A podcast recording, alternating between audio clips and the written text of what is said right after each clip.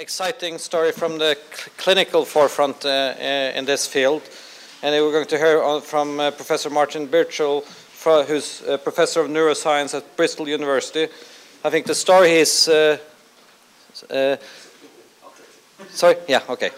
Um, uh, I think what we're going to hear about is, partially at least, is what has been uh, also exposed a lot in, in, the media, the transplantation of a tissue engineer airway, basically, where I think the, the key thing here is basically using an airway which has been decellularized and, and actually reconstituting the cells of, uh, of the tissue with the patient's own cells and partially using probably at least stem cells for that. Um, uh, the, work, uh, though, is also based, uh, I think, a lot of, uh, on a, basic, a lot of basic research on trying to understand basically how one can basically reconstitute and reinnervate uh, head and neck structures in, co in connection with surgery, which is a ma major problem. So, welcome.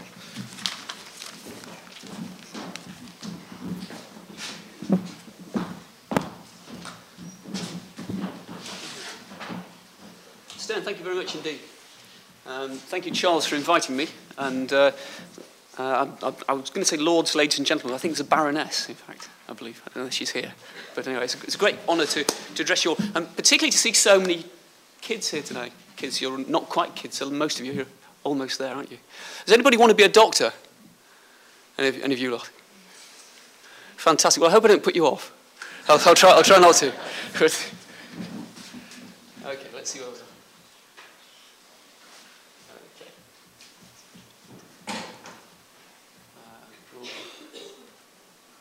from the beginning like that. That's good. Just check this. This does go forward. Okay, right. You, sir. Who's this?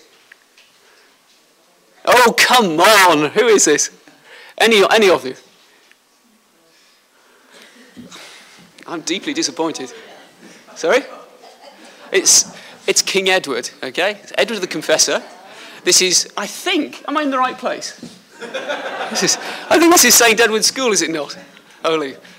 Uh, he, he was fantastic. He was probably the, the, um, the most popular king we ever had, or queen for that matter, because he cut taxes and he decided on diplomacy instead of war, which really is, was quite a novel thing in those days. And so I was, I was reading about him last night, it said, and there were no wars during his time, it was complete peace. And right down the bottom was a little footnote, and it said, unless you count the ones against the Welsh. Now, I don't, I don't know why that was, but for some reason they singled out the Welsh for special, special attention. And I, I particularly wanted to mention him because I too went to a St. Edward's school. I went to rival St. Edward's school, it's a Catholic school in Liverpool, where they all talk a bit like this. And it's a bit infectious, actually. So if I break into it, then tell me and I'll translate. Um, St Edward's in Liverpool, uh, we were a very good rugby school, and we won the Oxford Sevens quite a number of years in my, my time, but very bad at rowing, and I know you're very good at rowing here, aren't you? You're excellent.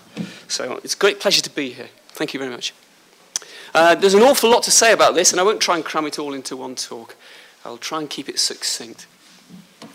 Now, for those of you who are going to medical school, if you look at the range of potential jobs you could do at the end, it's huge. And so at some point you do reach, well, you reach a number of these actually, a number of uh, waystones, a number of uh, markers, where you have to take a choice uh, as to which way you're going to go. And one of the fundamental um, signposts is whether to go into medicine or surgery. That's, in fact, medicine's broader than that, there's pathology, radiology. But we do at some point have to decide whether to become surgeons or not. And by its very nature, the sort of people who tend to go into surgery tend to be different from those who choose to go into medicine. It's a different sort of thing. You need different characteristics, different qualities, different drives. And so as a result, what you end up with is not necessarily people who are all exactly the same, but who all have some common qualities. And I think one of the most important common qualities is a degree of certainty and faith in what you're doing. It's slightly different from the physicians who, who can have a whole week in, which is comprised entirely of ward rounds and they can spend the whole time thinking about things. We often have to make very quick life and death decisions. So you have to have certainty about where you're going to, whether you're going to operate on somebody or not. And you also have to have the certainty to make that first cut in the first place on what is, after all, a living, breathing person with the soul beating underneath the skin. These qualities, I put it to you, are very different from those necessary to go into basic science. The whole nature of basic science and science in general is uncertainty, a measuring degree of uncertainty. To completely prove something is almost impossible, not quite as difficult as completely disprove it. But nevertheless, you're constantly measuring uncertainty, you're constantly coming up with more doubts. You prove something, you develop more doubts. So, my old boss, John Farndon, who's professor of surgery in Bristol, he used to have a picture on his wall of a bridge. And at one end of the bridge were the surgeons with their certainty and their determination. And I know what's right. Ah, I'm going to do this. And at the other end were the scientists thinking, well, where, where can we go from here? Well, we, we've got to develop down this route, down this route, test this hypothesis quite rightly, develop it. And without any of that science, we would not be having any of these discussions here today. So, sort of diametrically opposed individuals. So, where then are the scientist surgeons going to be? Those people who actually want to introduce science into surgery and move it forward. And they're in a very lonely place. They're in the middle of the bridge here. It's a slightly rickety bridge, and believe me, it's blinking wobbly at times. Because you're here, and you're neither one thing nor the other. The scientists think you're not a proper scientist because you've not, maybe not got a PhD, because you've not spent all the years in laboratories. And, and it takes a while. And also, well, there are other, other reasons too. And at this end of the bridge down here, you've got the surgeons who say this guy cannot be a proper surgeon because he's not cutting all the time. And what's he doing? Thinking about things. You know, he's, he's, off, he's off there trying to talk to these other fellas. So it's a lonely place, and many people get discouraged along the route. But for those of us that persevere, the rewards can be very great, I think. And for one such person, the rewards have led to what we now know as modern day transplantation. Uh, and this is James Murray, um, who was the guy to first perform a human organ transplant. Now, he believed it was possible to do it, and on the basis of limited animal experimentation, believed that he had sufficient evidence to go ahead and treat people for whom there were no real hope in those days.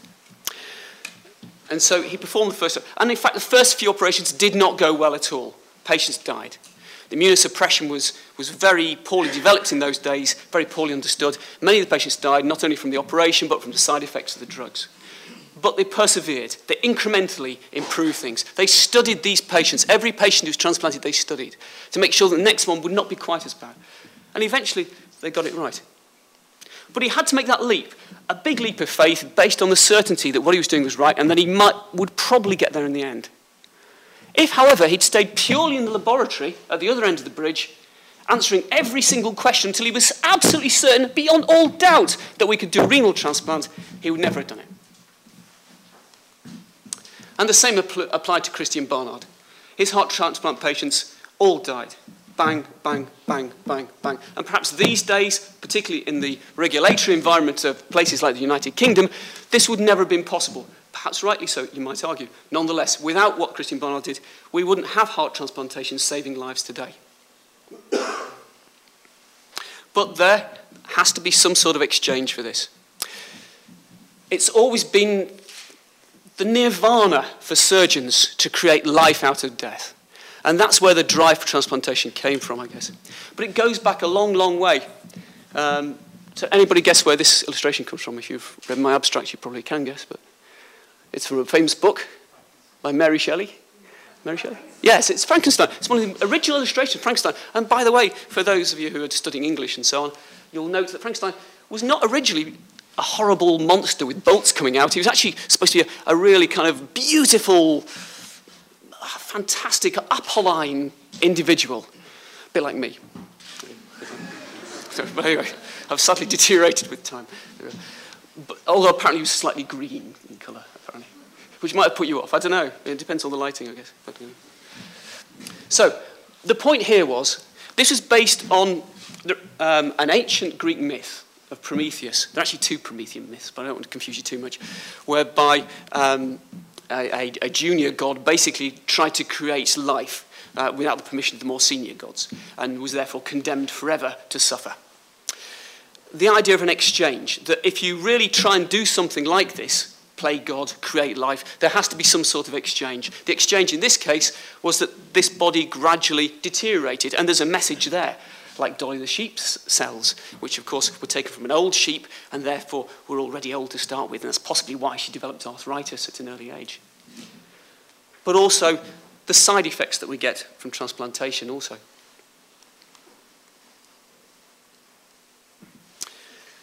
So there is an exchange to be had when we transplant patients, the Promethean exchange, if you like. And for the majority of people in clinical transplantation, the exchange is well worth it because it's life or death. It's a life of incredible, incredible low quality of life strapped to a machine or being able to get out there and do normal things. And for many, many, many kidney transplant patients, heart transplant patients, lung transplant patients, that's what they get in exchange. But they also have to go on immunosuppressant drugs. And on average, it reduces your lifespan by about 10 years, as well as all the side effects, which include possibility of getting more tumours in the body and high blood pressure and all sorts of other side effects you don't really want. For other, others, however, perhaps the balance is not so clear. And it was very interesting you asked that question earlier on about the arm. Here's somebody who's had both their arms replaced. Okay? It's bilateral arm transplantation. It can be done but is the exchange really worth it for these individuals? The first person who had it done actually begged to have them removed in the end because the mobility wasn't quite right, the sensation wasn't quite right, and they didn't look right.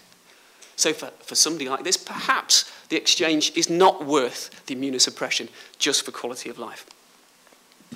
And of course, there's a big shortage of uh, transplant donors and transplant organs for transplantation. So how are we going to get around this? Well, I think you'll see the, the theme emerging that one possibility might be in the future to use tissue engineering and stem cell based therapies as a way around this sh organ shortage and the exchange we currently have between the side effects of immunosuppression and getting a new organ. But there's a lot of hysteria around um, stem cells, and as we were hearing earlier from Sir Richard, a lot of hype. It's almost as though there is no middle way with the media, with all due respect. The, either things are really awful, so stem cells will cause you to mutate, um, or you just shouldn't do it at all, or they might turn into tumours and so on. Or on the other hand, if there's a minor success, it's trumpeted as being the answer to everything, and we're on the threshold of, of and to a certain extent, that's what happened to us, uh, much to, to my embarrassment in a way. Now, here's one of my heroes. This is a guy called Theodor Billroth, who was an Austrian, Austrian surgeon, in the mid-19th century. And he was a really great guy. He was one of the, the great surgeon academics. And he realized that things were changing at that time rapidly, so that he had to introduce flexibility and the ability to understand research and knowledge into his trainees, so that when they became surgeons, they too could adapt to changing times. And that's something that's sadly being stripped out of surgery at the moment, but that's another point altogether. So he had the first training program in Europe for surgeons, and he also put in scholarship. They had to learn stuff and be able to do research and use their brains as well as their hands. He also was the first person to do a laryngectomy. He did the first um, uh, stomach bypass operation and all sorts of other things too.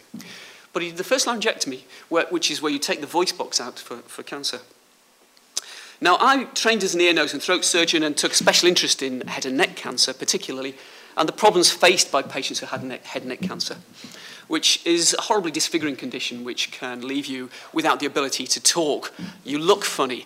You may not be able to swallow properly. Uh, without a voice box, you can't smell, you can't taste. You can't lift heavy objects because you need to trap air in your lungs to do that. You can't strain. Uh, you can't, can't even kiss properly because you need air going through your mouth. You can try this at home later or maybe you guys will try it later on behind the bike sheds, I don't know. Uh, but, uh, so for me, this was a major, major problem. That whilst we may be able to get on top of the actual cancer cells in due course, and in fact we have ways of doing that, which I'll show you in a minute, that actually getting people back to normal functioning as human beings was very, very difficult. And taking the larynx out, which is a great cure for laryngeal cancer with very high cure rates, leaves people with all these problems. Here's somebody who's had a larynx, laryngectomy here, he's had his voice box out, and it, you end up with the windpipe coming straight out onto the surface like this, and you can swallow down the back here. Now, these guys can talk by using little voice valves here, by, uh, which have been developed by engineers. Uh, but it's by no means perfect, and most of these people would prefer an improved quality of life if they could get it. So I became intrigued by how we could replace all of these complex functions, which, after all, are many of the things that make us human beings. We depend on being able to interact. For so- socialization, eating, talking, smiling is all so important. So, um, well, we are now able to get on top of head and neck cancer in many ways, not least by using chemotherapy and radiotherapy. Um, however, uh, so I'm trying to make it move forward actually. Uh, these have terrible side effects too. And although we can get people now to keep their larynxes so they don't have to be removed, they are very often no longer functional. You can't get air through them. See, there's no hole in the middle of this larynx here. This is the voice, the vocal cords all swollen. This person has to have a permanent tracheostomy to breathe through. So you can cure the disease but leave a very pure quality of life. So although we now use chemoradiation in preference to surgery, I think we need to change things around. We need to develop surgical techniques which will do better than this and give better quality of life. So that was the drive, really. How are we going to replace, how do we replace bits of the body when they go wrong? Well, there's a number of things we can do. You can borrow bits from elsewhere, what we call autologous tissues. Um, we've been doing this a long time. In fact, as we heard from Sir Richard, they were doing it in India to replace noses many, many, well, thousands of years ago. You can do, use prosthetics, big plastic things or metal things.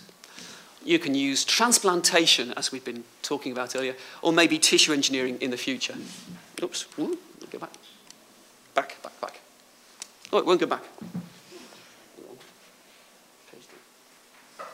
Doesn't matter. The previous picture just show, showed me doing uh, what we call a, a, free flap, which is where you take a bit of the body, for example, to rebuild the jaw, you take fibula, which is one of the bones in the leg with a bit of skin on it, and you plumb it into vessels in, in the neck, and you reshape it using microplates, and you build it in so you can create a new jaw here. And it works very well, but it's, it's multi-part, and it does leave you with a weaker leg afterwards and skin grafts, and it doesn't work in people who've got vascular disease and so on. But nonetheless, we do have ways of moving things around the body, but not to replace something as complex as a voice box. This is Jack Hawkins. Does anybody know what film this was in? Old, old, older patients. Bridge over the River Kwai. Bridge over the River Kwai. And uh, fantastic film, even though. See, they did make some good films in the old days. Okay. Uh, anyway, he was a fantastic Shakespearean speaker with a wonderful voice, but he got laryngeal cancer and had to have his voice box removed. And he had it replaced with a prosthetic larynx, which they were working on at that time in the 60s and 70s. But it really didn't work. And as a result of his trying this, he died directly as a result of the operation to put the prosthesis in. And nobody has successfully made a laryngeal prosthesis because you have to keep stuff from going down as well as allowing air to get in and out. Oh, it's jammed up completely now.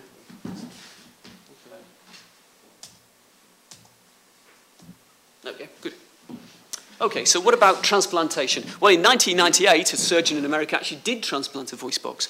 Um, it was a guy who'd had trauma to the larynx, and this patient is still alive to this day. Uh, he was actually on the radio this week because we've been debating it at the college. Um, and he is able to speak. In fact, he works as a motivational speaker. His name's Timothy Heidler. Uh, but because they couldn't repair the nerves, he still um, has to have a, a, a tube to breathe through. And because it's a transplant, he's still on immunosuppressant drugs. So he has hypertension and he's, his lifespan will be reduced in one way or another. Nonetheless, he has got over some of those problems. So perhaps transplantation might be an option under certain circumstances. And we spent a long time looking at this. This is really not working well. Okay. Now, there are lots of reasons not to do it. Uh, the immunosuppression is a problem. Nobody wanted a transplant. Uh, it's just a mechanical. In fact, it's not. And we can't repair the nerves. And it's very expensive. We heard the, the cost issues earlier. Well, we worked in pigs for a long time. Again, we heard about pigs. Pigs are a very robust model for working in. I don't like doing it because um, they're actually really nice. They're really, really bright. They're brighter than a lot of people I've met, actually. Can, they play football, you know. They actually play football. They're very, very good. Um, anyway, in a pig model, we were able to demonstrate that you could actually transplant a larynx, that you could actually make the vocal cords work effectively. But we still had the problem of immunosuppression. This is a guy called Tintinago. Uh, he's a surgeon in South America, in Colombia, and this is a friend of mine from America who went to visit him. And everything I know about Tintinago, I know from my colleague because I've not been there. Uh, but he purports to have done lots of larynx transplants. Um, here's a, a photograph of a patient. Um, but really, I'm only putting this up to make you uh, just beware what you read on the internet. And just beware of everything. Question. Question everything. because this has not gone through the usual routes of science and publication. Okay? This guy's never published anything. He's entered these patients onto the International Database of Transplantation, but he's never published a thing. None of this, this has ever been independently verified. He did, when my friend went to see him, he didn't show him any of the patients. When he asked him a question, he would lapse into broad Spanish and wouldn't answer anything. So, always question. And if something has not gone through peer review, that is, if it's not been studied by people who know something about the subject, and they've come up with the conclusion that you have presented sufficient evidence and that what you say in that paper is valid, then you should really seriously consider whether what you're reading is correct or not. Okay. So do beware when you're looking at evidence. Now, actually, the voice box is a very complex thing. It has to deal with both breathing um, and with the demands of speech in man uh, and swallowing as well. So it has, has many, many movements. So re-innervation, making it move again, is very, very important. And one way of doing this is to borrow from Peter to pay Paul. And what we've been doing has been taking a bit of the phrenic nerve, which drives breathing, and transferring it across to the muscle that opens the voice box. So every time we take a deep breath, the voice box opens. And in the pigs, it works quite well. And in fact, we've just been doing that in people too. Um, unfortunately, it does take a very long time for nerves to regenerate, uh, particularly something like the, the laryngeal nerves because they take a bizarre route down the body around the heart, come back again, they go up to Birmingham and down the M4. So by the time it actually reinnervates, the muscles are often atrophied. So we've tried putting nerve growth factors in to see if that helps. It does help, but it doesn't improve the functional outcome. We've been a bit stymied here because the muscles in the head and neck are so tiny and so close to each other that they, when they lose their nerve um, innervation, they suck in nerves from elsewhere. They're so desperate to have nerve supply, they'll suck nerves from anywhere. And the result is that you don't usually get something that functions properly. And that is a real problem with re-innervation. Nonetheless, we have done this in a few uh, patients who've suffered loss of the vagus nerve with tumours, and you can get restoration of bulk and very good voice and better swallowing. The other problem we've had with the larynx is that it has a very rich immune architecture. And this, are, this is a multiple colour immunofluorescence stain. It doesn't really matter. All these different colours represent different sorts of immune cell. So if you're going to transplant uh, an organ like the larynx, it's likely to be rejected by the body because it expresses immunity. It expresses itself so much that it'll be recognised as foreign very, very quickly. So it was at this point that we were starting to think, this transplantation log has had it. And then we heard about what Anthony Atala has been doing. Anthony Atala, we heard earlier, has made a bladder for babies using thin collagen membranes seeded with autologous cells. And although the first few have not functioned that well, he too has persevered, much as Murray did, actually. in fact, the function is now very good, although it's in fact taken four or five years of working on infants to do that, and he's now working on a few adults. So, tissue engineering is actually here and can deliver results. So we thought, could this start to work for us too? Now, working with a colleague of mine in Spain, Paolo Macchiarini, we'd been working for many years on airway transplantation, conventional transplantation. He's a thoracic surgeon, he'd been working on windpipes, I'd been working on the voice box, but they're connected. But we also started to do preclinical, that is, animal experiments, to see whether we could do something similar to what Anthony Atala did but perhaps extend that a bit further by looking at the possibilities of stem cells too.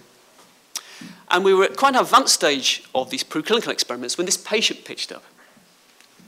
She had airway TB in South America in 2005, which had been treated, so she didn't have tuberculosis anymore. And she'd had multiple operations in South America. Like many South Americans who, um, who have very complex problems, she was referred across to Spain for treatment. She had a stent put in. A stent is a bit of plastic or metal which holds something open. And that's great because once it's in place, air can go through the middle. But the body, as I've just said with Jack Hawkins, doesn't like bits of metal and plastic. It really doesn't. It develops tissue around the outside. It tries to heal over it, tries to get it out. And so it, it's often not well tolerated, as with her. She was getting a lot of pneumonia, a lot of chest infections. Uh, can these lights come down a bit? Anyway, things were very tight. Here is the normal side here. I apologise for how small this is. You'll see it much better very shortly, don't worry. Uh, this is the normal side, and this is the narrow side here. And because she'd had lots of operations to try and get rid of the bits that were tight, the airway got shorter and shorter and shorter. They cut out more and more tight bits until it was really very short. And it was pulling this up, yanking it up on a big blood vessel in the body called the aorta, which pumps arterial blood out of the heart, such that it really didn't work at all. And she was faced with losing this lung completely, right up to there. And the only therapeutic solution for her was to take the whole thing out and sew, it, sew the remaining lung up to the bottom of the larynx here. That has a 50% mortality rate. Half the people die with that operation. And even if they survive, they have such poor lung function that they can never get out of the house again afterwards. And bearing in mind, she's a very young woman. So, we put it to her that we had this potential solution that was at a very early stage. And I was very interested to hear what Zheng Fang, I was interested in everything Zheng Fang said, actually, but I was particularly interested to hear his comments about China and Korea, where patients are more accepting. If they're in desperate circumstances, they might be more accepting of, of techniques like this. And certainly the um, administrative arrangements in Catalonia and Spain are far more permissive of this sort of thing than we would be in the UK. Anyway, it was fully discussed with her. It was discussed with the Catalan and um, the uh, Spanish authorities. And she was even introduced to the pigs. We even took her along to see the pigs, to show that they were long-term survivors using the technology that we'd developed. And she decided to go ahead. There's a much longer story behind that, actually, because her mother had declined an innovative treatment, a cardiac treatment, some, some years before and had died as a result. So actually, there was a whole, whole longer story to it. Anyway, so um, Okay, just to step back slightly, you've heard all this already, so I don't need to go into details. But in order to do tissue engineering, you need a number of things. You need cell, and you need matrix, yeah, which can be either synthetic or, in our case, autologous tissue. And you also need angiogenesis, which is not an Irish opera singer, as I originally thought. Um, and unfortunately, there's no film yet called Angiogenesis, so as soon as they make one, it'll be up there too. Okay. So what we did was, instead of creating a, a windpipe from scratch, we'd been working for some time on decellularizing uh, human donor organs. These are patients who have got, are brain dead and are donating organs for other reasons. So they're giving their kidneys and hearts and lungs and things. But they also have other tissues too which are not being used and the trachea is one of them, the windpipe is one of them. So we'd been working on taking out the trachea and seeing if we could get rid of those parts of the trachea which would be recognized by the person you put it into as foreign and therefore rejected. That is to say, we're taking it from what's called an allograft, something that you have to have immunosuppression for, into something that you would not require immunosuppression for. And there are ways of doing that. You can give it strong detergent, so fairy liquid. We didn't use fairy liquid sorry. and enzymes, things which are enzymes, as you know, which will catalyze um, processes in the body, combinations and cycles. And there are lots of groups around the world who've developed this technique. It's not unique to us in, by any sense. What we had to determine was that by washing and washing and dissolving and dissolving, would we end up with something that had the cells stripped out, and indeed it was. We could get the cells out. But would it be any use after that? Or would it just be a load of old mush? You know, if you lie in the bath for too long, your skin goes really white and mushy. You may not have done that. I, I certainly have. Uh, but the fact is that would we end up with something that had known biomechanical properties which would enable us to use it? And we didn't really know. So we put it through a, no, a number of cycles. And we kept testing it as we went along to see whether these things called antigens, uh, these molecules which would be recognized by whoever it's put into as foreign, had gone or not. And by the end of 25 cycles, they appeared to have gone. Actually, not 100%, but 99.999%.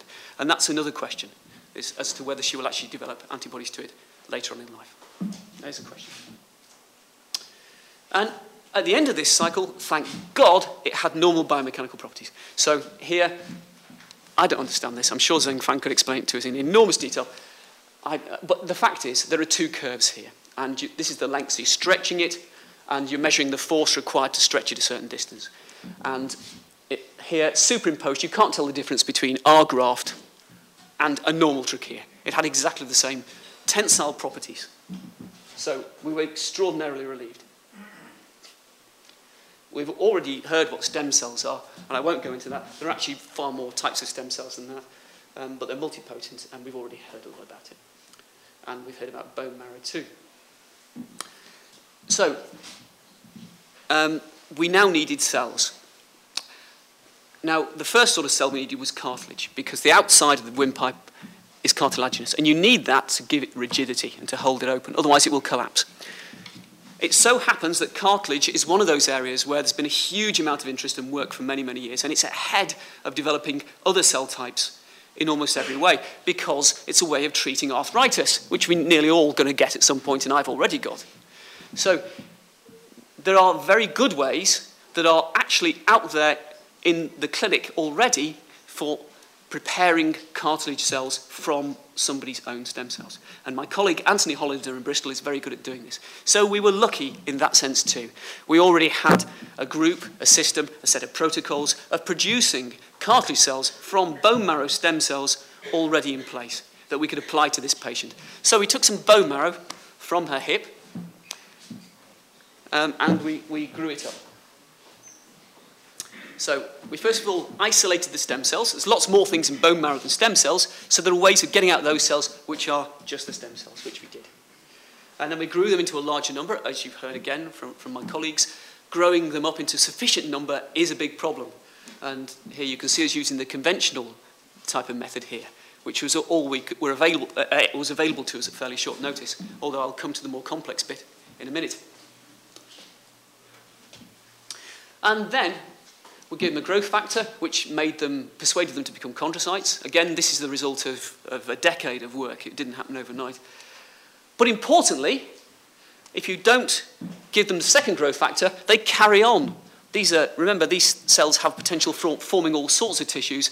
One message is not enough to form a chondrocyte. It will carry on and form bone if you're not careful. So you have to give them a second one, a stop growth factor, once they form chondrocytes. We were then able to validate using um, some of the methods we've heard earlier, that we were dealing here with a pure uh, um, culture of chondrocytes.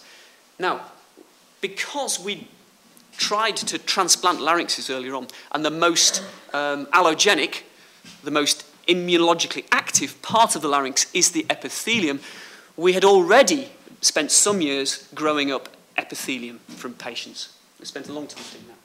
So that's what my group is specialised in, and we were able to grow up columnar ciliated epithelium. Now, although we initially thought this wasn't from stem cells, in fact, the bottom layer of epithelium does have its own little stem cells, albeit some way down the line. We were probably growing up these little stem cells here, actually. So these probably were from stem cells, but some way down the line from the kind of stem cells we've been discussing earlier. In any event, um, we have ways of growing epithelial cells. So we took epithelial cells from this patient, and there are two potential sources. One is the nose, which has these cells with little cilia on for getting rid of rubbish, and the other sort is from the lung. And we took both of those. In fact, the bronchial ones, the ones from the lung, grew a lot better.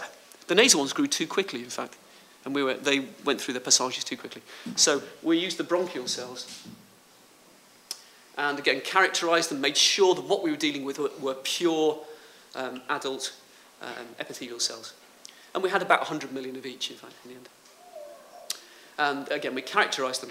Now, interestingly, uh, when we were later able to take brushings of our graft and brushings of the patient, we were able to find exactly the same characteristics of cells that we put in in the first place.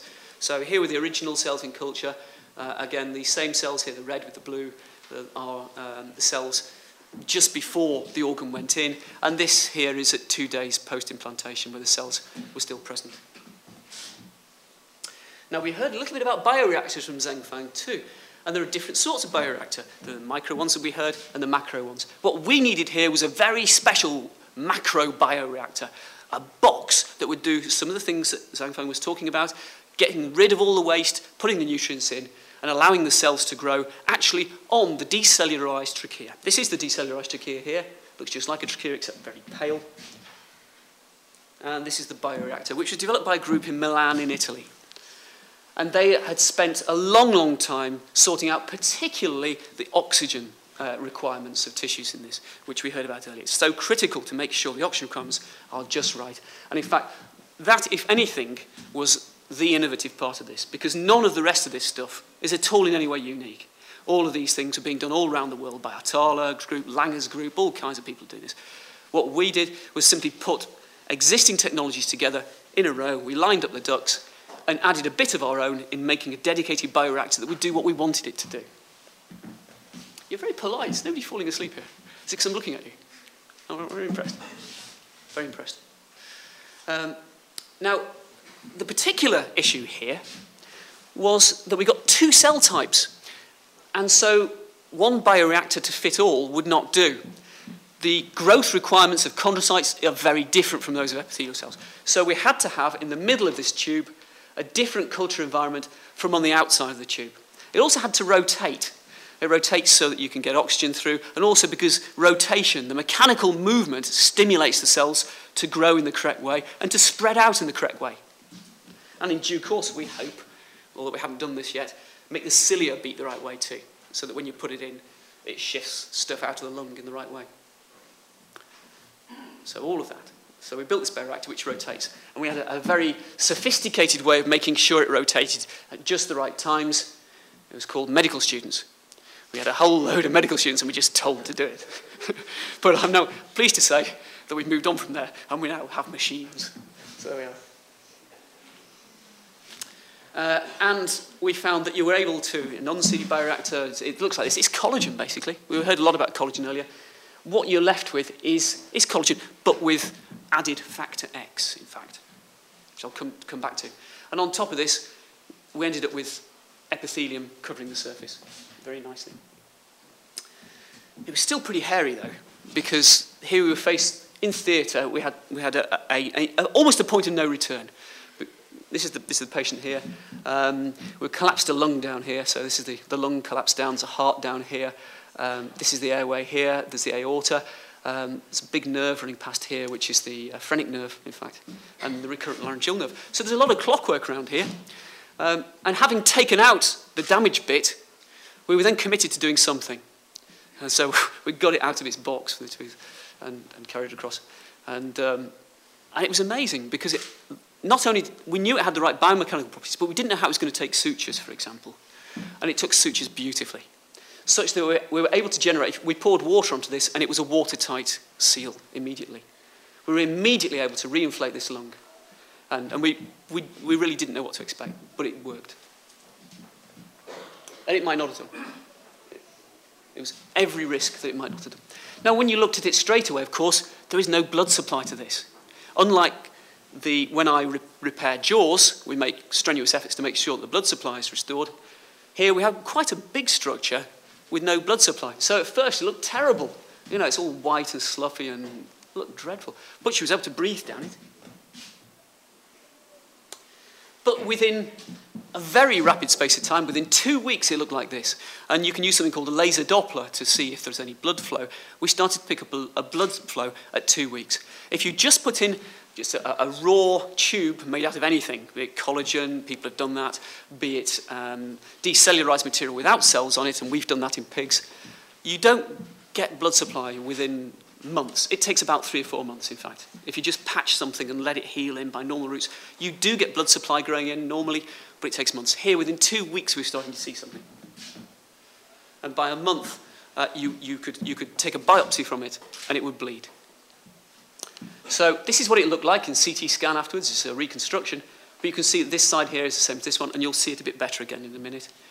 And again, on a CT reconstruction, this is what's called virtual endoscopy, where you can take scans of people and put them together in a way that you can actually travel down the tracks in various ways. So a very nice way of planning for surgery. And here, this is the normal side. You could drive a bus down that one. Well, a very small bus.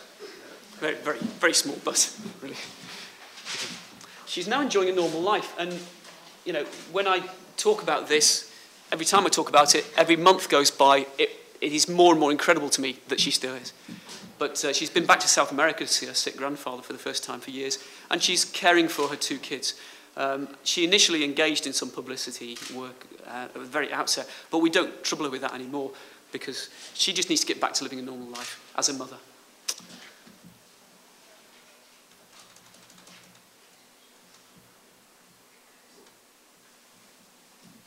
Okay, so this is what our airway looked like. It was very tight, um, and there wasn't a lot we could do about it. This was the donor here. It's got a little tag on its foot there, so it's dead. Uh, and this, this, this was actually um, designed by a first-year engineering student at Barcelona University. This was not a professional did this. Um, we took out the, the airway, we took all the cells out using liquid and various other things. And then we took cells from her, from her hip. The hip is a rich source of bone marrow.